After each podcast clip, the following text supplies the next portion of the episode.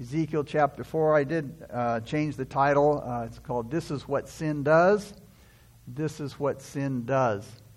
And basically, the, uh, the chapter that we're going to look at tonight is all about what sin does and what it did to God's people who had turned their face from Him.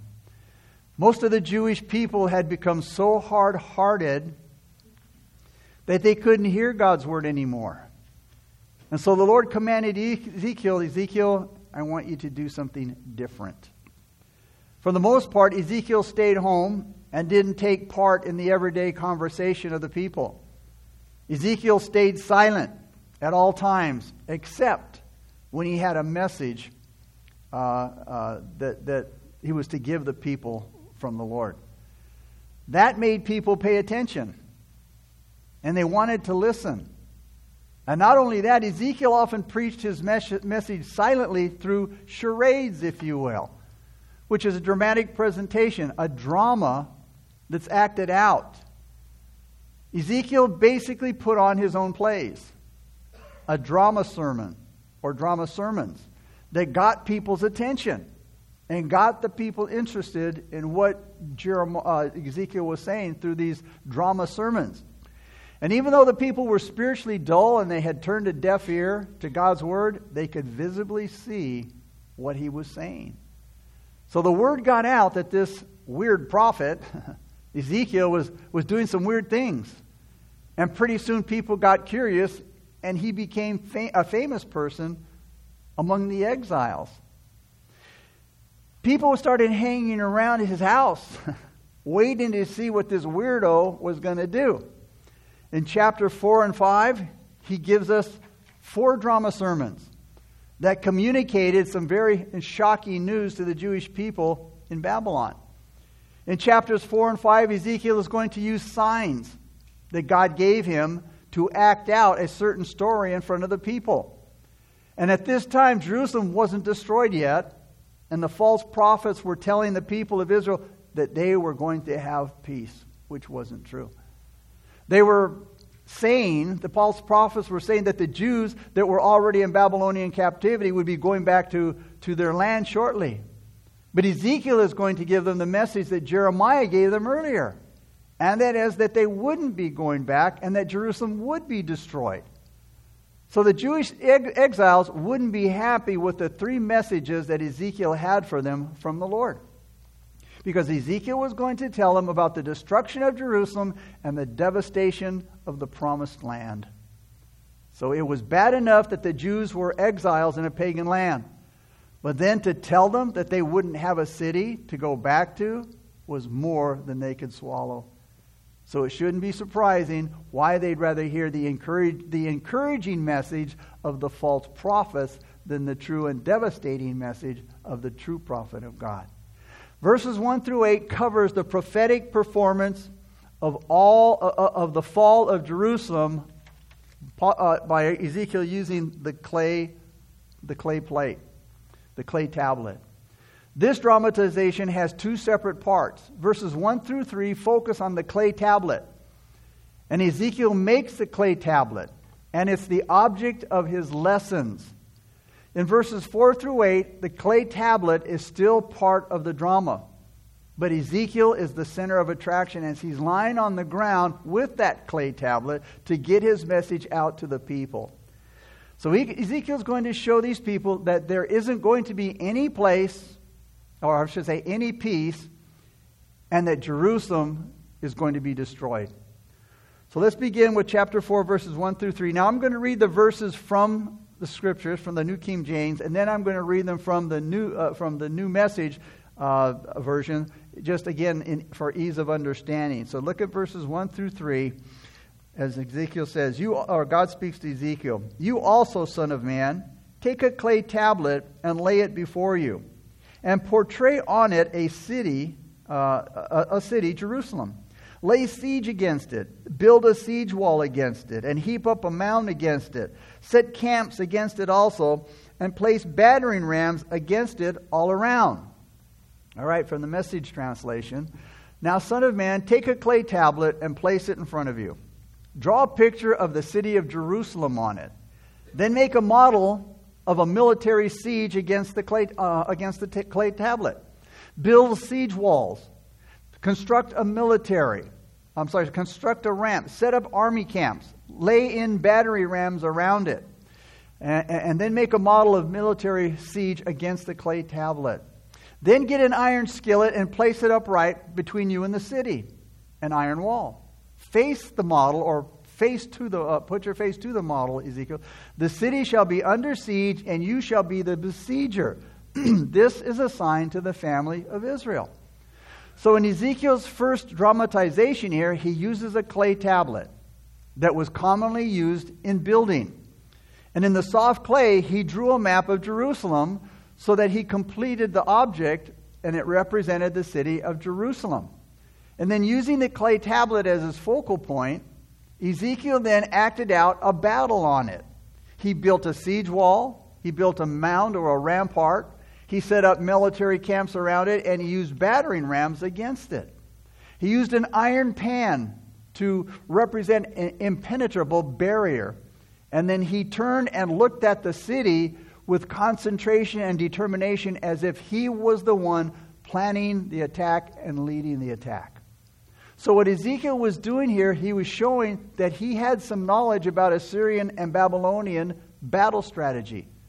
And there are seven, ter- seven characteristics of this drama, and it shows that understanding that, that, that Ezekiel had of military operations. First characteristic, he laid siege to the city, that is, he surrounded the city. What the Assyrians would do is surround a city and cut off their water supply and their food supplies until the people gave up and surrendered. The second thing he showed them through this dramatization, he built a siege wall to surround the city to keep the people from escaping. The third thing that he showed uh, in, in this dramatization, he built a dirt, a dirt wall or mound to make it easier to get over the walls. The fourth thing that it, the fourth characteristic, he set up military camps in key places around the city. The fifth characteristic, he set up an iron wall to represent the iron will of God's judgment and the impenetrable barrier of Babylon's army that was God's chastening rod. And last, the seventh characteristic, he, it says he set his face against them. That is, he turned his face toward them. It suggests God's firm decision that God had made up his mind. And these proceedings provided a sign that destruction was coming to Jerusalem and Judah. So, what the people refused to accept by word, they witnessed in the symbolic actions that were acted out by Ezekiel. So, during all of this dramatization, Ezekiel didn't say a word. What he acted out said everything. Those who were watching definitely got the message. It's possible for people to rebel against God for such a long time that all God can do is allow them to reap the consequences of their own sins. You see, the Jews were sinning against a flood of light. They knew the conditions of the covenant. They knew what the covenant said. And remember, they said to Moses, We agreed to it. We will do what God says. And they knew that God had sent prophet after prophet to rebuke them for their idolatry. And yet they continued to disobey God's will. So now it was too late. In Hosea, uh, uh, in, uh, it, it, says, And the Lord God of their fathers, and I forgot to write down the scripture here, but it says, And the Lord God of their fathers sent warnings to them. Okay, it was Second Chronicles, that I do remember. And the Lord God of their fathers sent warnings to them by his messengers, rising up early and sending them, because he had compassion on his people and on his dwelling place. But they mocked the messengers of God, despised his words, and scoffed at his prophets until the wrath of the Lord arose against his people. Notice, till there was no remedy. Hosea says in Hosea 4:17, Ephraim, another name for Israel, is joined to idols, let him alone. You see, we can go so far and go so far against God and cross that line where God says, you know what? There's no remedy for them. Leave them alone.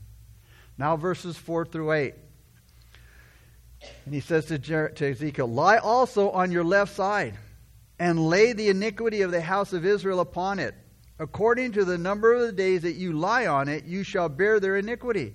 For I have laid on you the years of their iniquity according to the number of the days, 390 days, so you shall bear the iniquity of the house of Israel.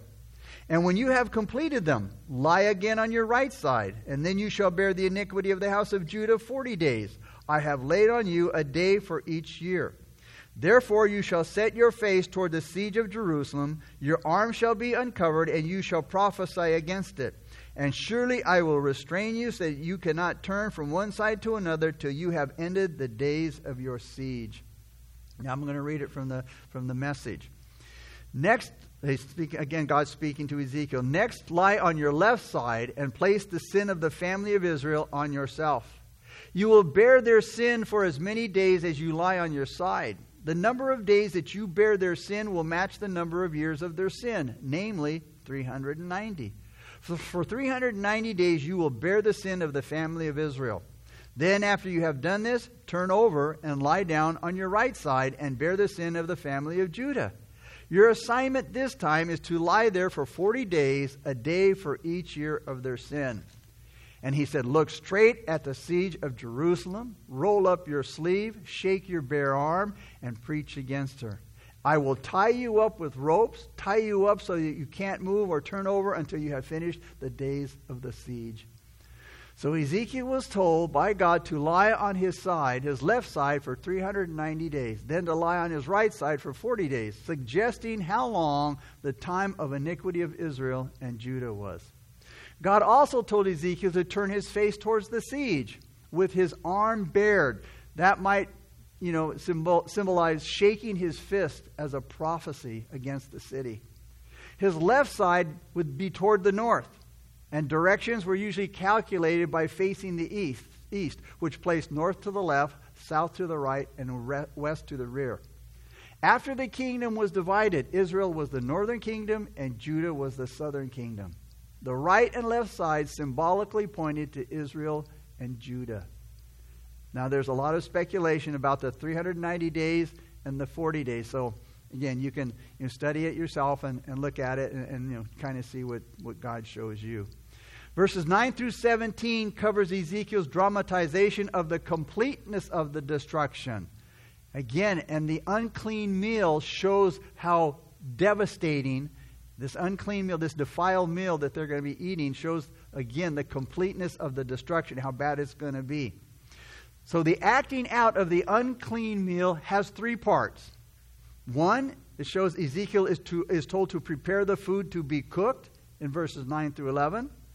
Secondly, Ezekiel is to cook the meal, but is given a request not to break the laws of cleanliness in verses 12 through 15.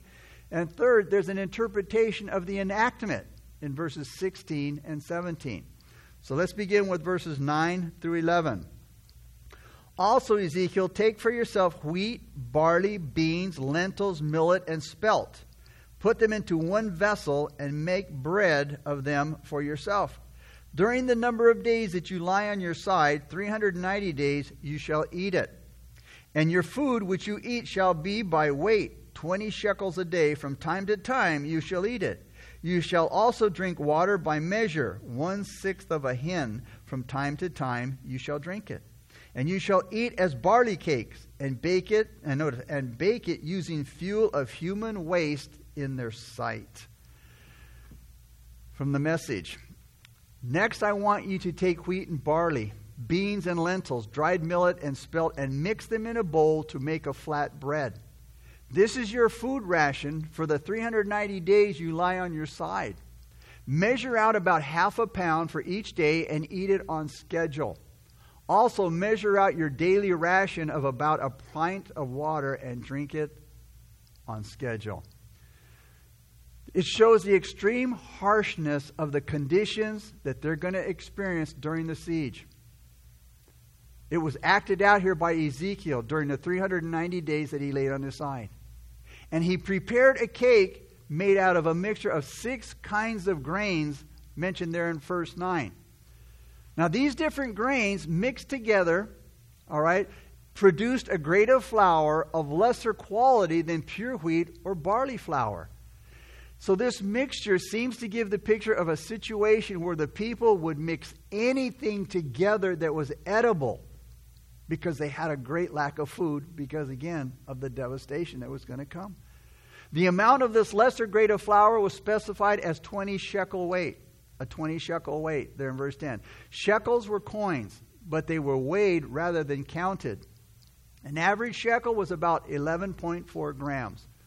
So uh, Ezekiel allowed himself about 230 grams of this particular flour per day for food, which was equal to about 8 ounces. He also limited his daily amount of water that he could drink uh, just as it would be during an actual siege, mentioned in verse 11. You see, the water supply for Jerusalem, like many cities in that time, was outside the city walls. So this made cities vulnerable during the long periods of siege so that water was usually rationed. A sixth of a hin would be between a half to one liter of water per day. The portion of food and water that Ezekiel allowed himself was a little more than just, it was a little more than starvation rations. The picture acted out here by Ezekiel represented the conditions during an actual siege. They were going to be terrible. These actions strengthen the message of the previous dramas the siege of the clay tablet and laying on his side in order to picture the destruction of Jerusalem. So Ezekiel performed these acts at certain times each day, according to verse 10. And even though he didn't give an exact time when he put on his, th- these demonstrations, he probably pick, picked a time when he would have been sure that there was an audience in the street or in the marketplace. Verses 12 through 19 and you shall eat it as barley cakes and bake it using fuel of human waste in their sight. Then the Lord said, So shall the children of Israel eat their defiled bread or this unclean meal among the Gentiles, where I will drive them. So I said, Ah, Lord God, indeed I have never defiled myself from youth till now. I have never eaten what died of itself or was torn by beasts nor has abominable flesh ever come into my mouth. Then he said to me, See, I am giving you cow dung instead of human waste, and you shall prepare your bread over it. From the message translation or version, he tells Ezekiel, Eat the bread like you would eat a muffin. Bake the muffins out in the open where everybody can see you, using dried human dung for food uh, for fuel. So they were to cook this meal on human waste. God said, "This is what the people of Israel are going to do. Among the pagan nations where I will drive them, they will eat foods that are strictly unthinkable to holy people."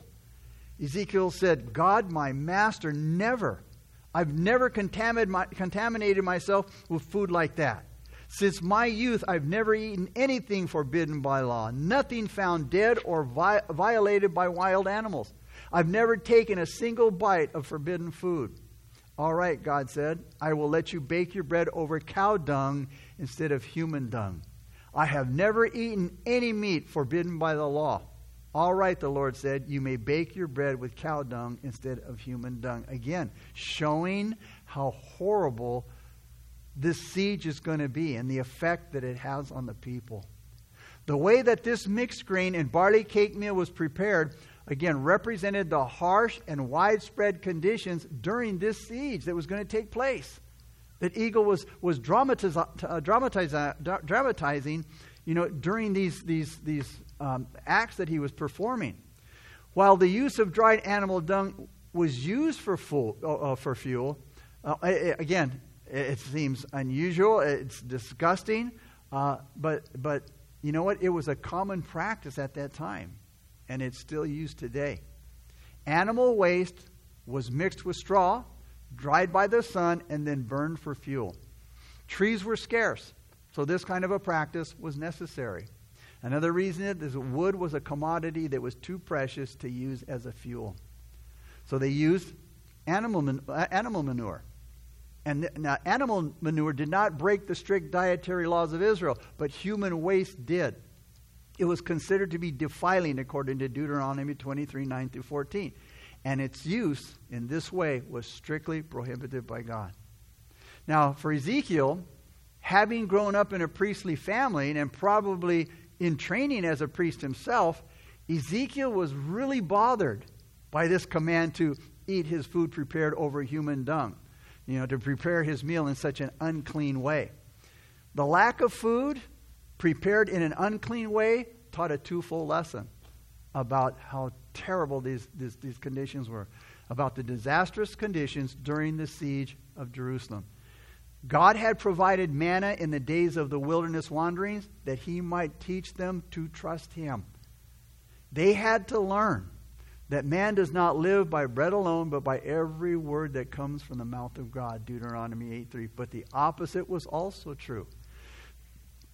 To neglect the word of God produced a famine, both of wood and of the knowledge of God and spiritual truths.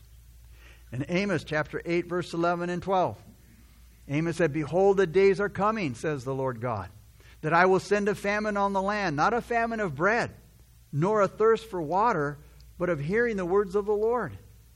And they shall wander from sea to sea and from north to east, and they shall run to and fro, seeking the word of the Lord, but shall not find it. Can you imagine what a horrible thing that would be? And then how we love the Word of God and we go to the Word of God to find direction, to find comfort, to find hope. But a day that would come when we didn't have the Word of God. And again, that's again the importance of reading the Word of God and letting it dwell richly in your heart because, hey, who knows what can happen in the days to come? God forbid that, you know, we should have Bibles taken away and our churches closed down. Man, if we don't know the Word of God, what are we going to do? Amos was, uh, what Ezekiel was saying here is that God's judgment will be like a famine. And Amos was saying the same thing. God's judgment will be like a famine, not only of actual food, but also of spiritual food, spiritual nourishment. Jesus said, Man shall not live by bread alone, but by every word that proceeds from the mouth of God. You know, in times of crisis, difficult times, and, and they're upon us, and, and they're going to get worse before they get better. And the only time they're going to get better is when Jesus comes.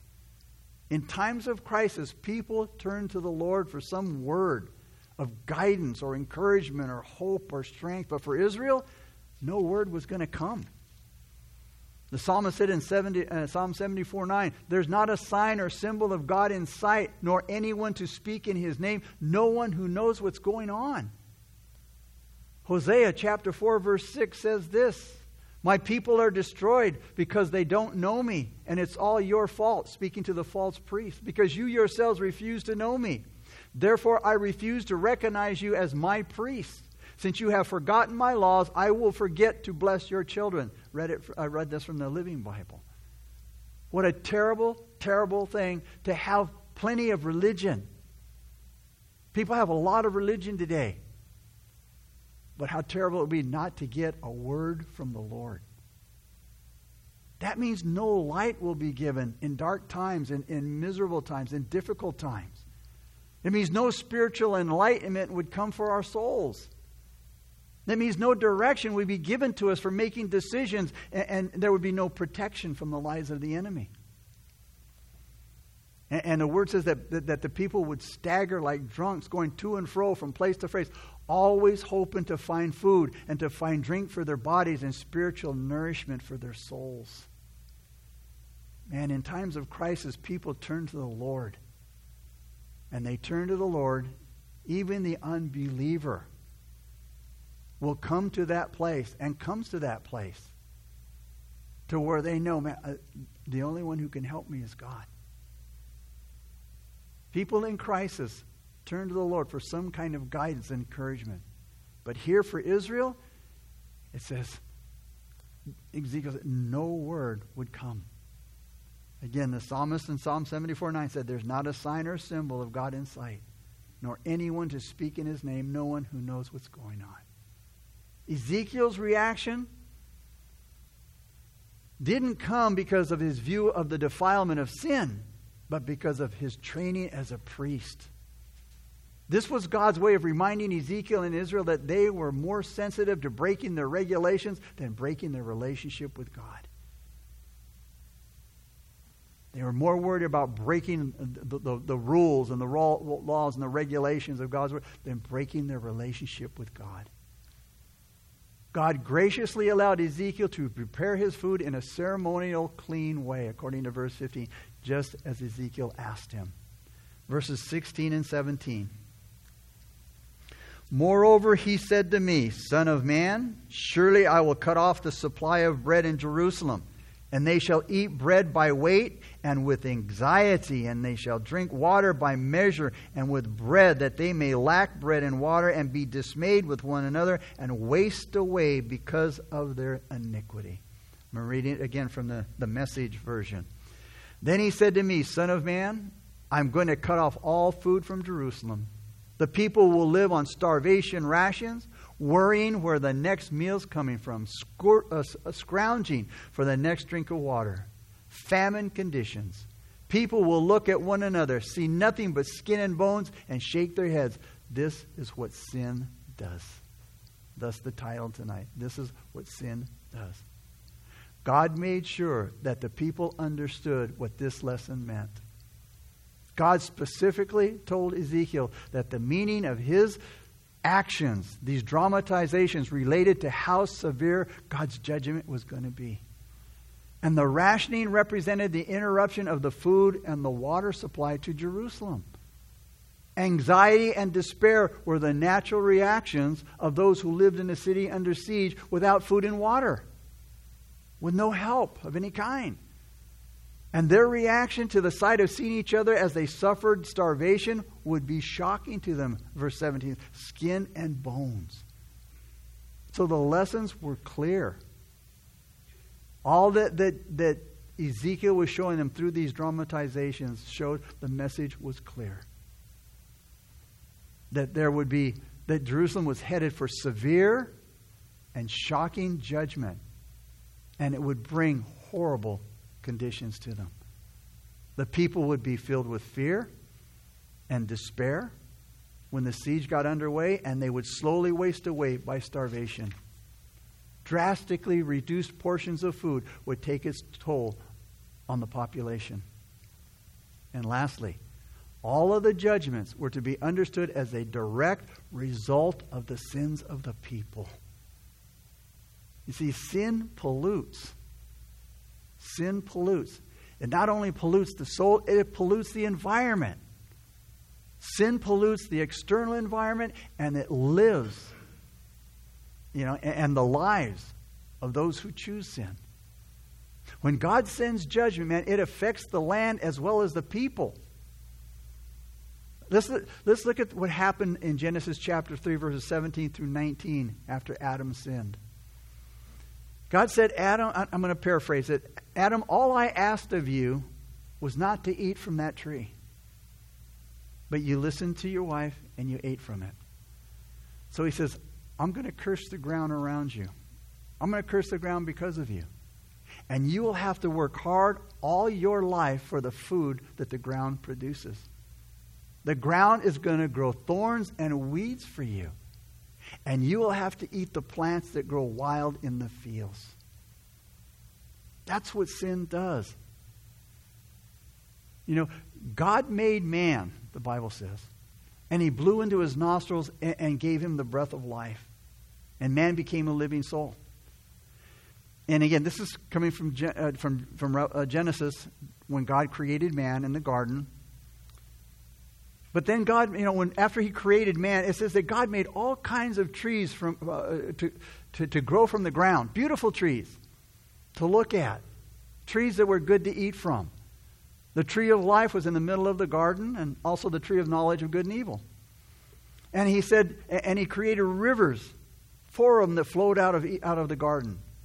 You know, from from and from those rivers, divide, they were divided into four. I said the first river was Pishon.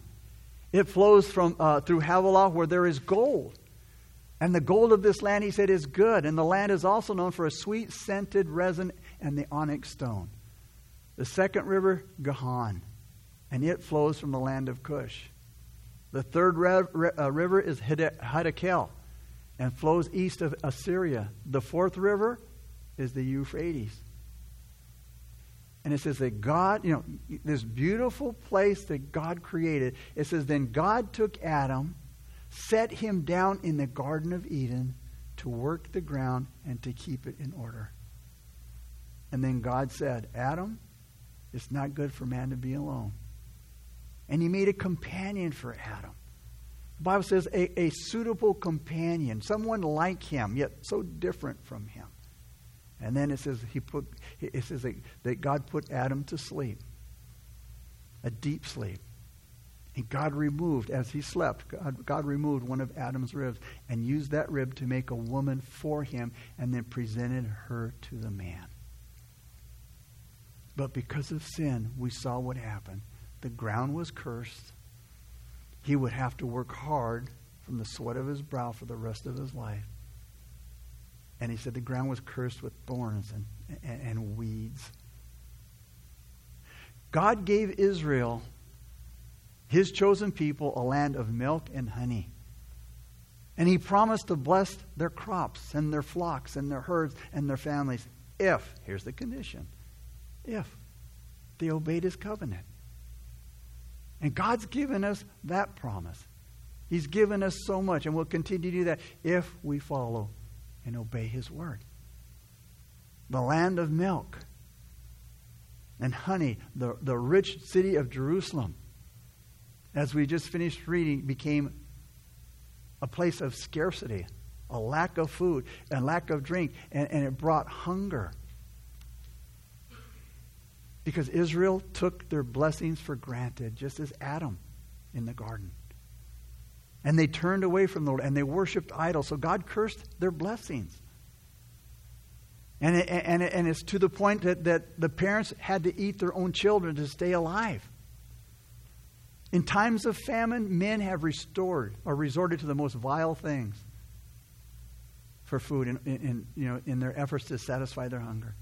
Jerusalem had been reduced to this low degree as the siege got worse and worse.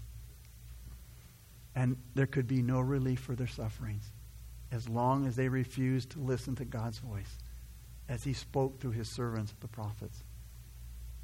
And at this time, Jeremiah in Jerusalem was giving a similar message to the one that Ezekiel was giving among the captives in Babylon. And yet the people refused to listen, so the judgment had to take its course. This whole chapter is about what sin does. What sin does to a people, to a nation. And we saw it started in the Garden of Eden when Adam sinned. God cursed the ground, and Adam would surely die. We see it happen here in chapter 4. The people were going to die of, of starvation, and it, the, the, God just cursed everything. And you know, when we look at this, and you think about a lot of times that, God, boy, God was mean, and God was bringing this. You know, this is God was telling this is what was going to happen because of your sin. It wasn't that God made sure that this is what he was going to do to them. See, he warns us about what's going to happen. We can't, and so again, we, we can't get mad at God. He, he always warns us. And then when it happens, God says, I told you. Now, it's kind of like the, like, you know, I, I think of the illustration, and I'm finished with this, is that you know, we, we teach our children don't play in the street, don't run out into the street. You, you're going to get hurt. You, you could even get hit by a car.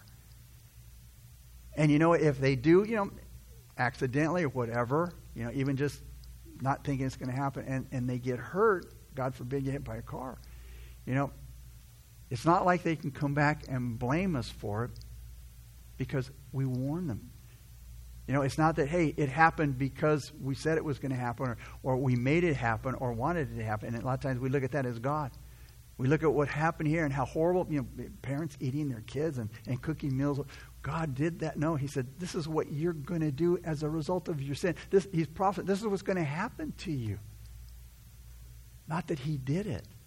He allowed it. He said, this is what's going And that's what he does through the scripture. He warns us what's going to happen. He's not a mean God. He's not a vindictive God. He's a loving God and warns us, look, I care for you. I love you. Listen to what I have to say because this is what's going to happen. And we can never blame God for the things that happen to us when we disobey him. And we just turn a deaf ear to him. Father, we thank you so much for your wonderful word, God. Lord, we, Lord, when we see these kinds of things that happen to the children of Israel, people a lot of times get the, the, the idea that, that you're a mean God. And how could you let such or, or do such horrendous things to them? Because they disobeyed you. You didn't do it to them. You warned them that it was coming, that it was going to happen. And you didn't want that to happen to them.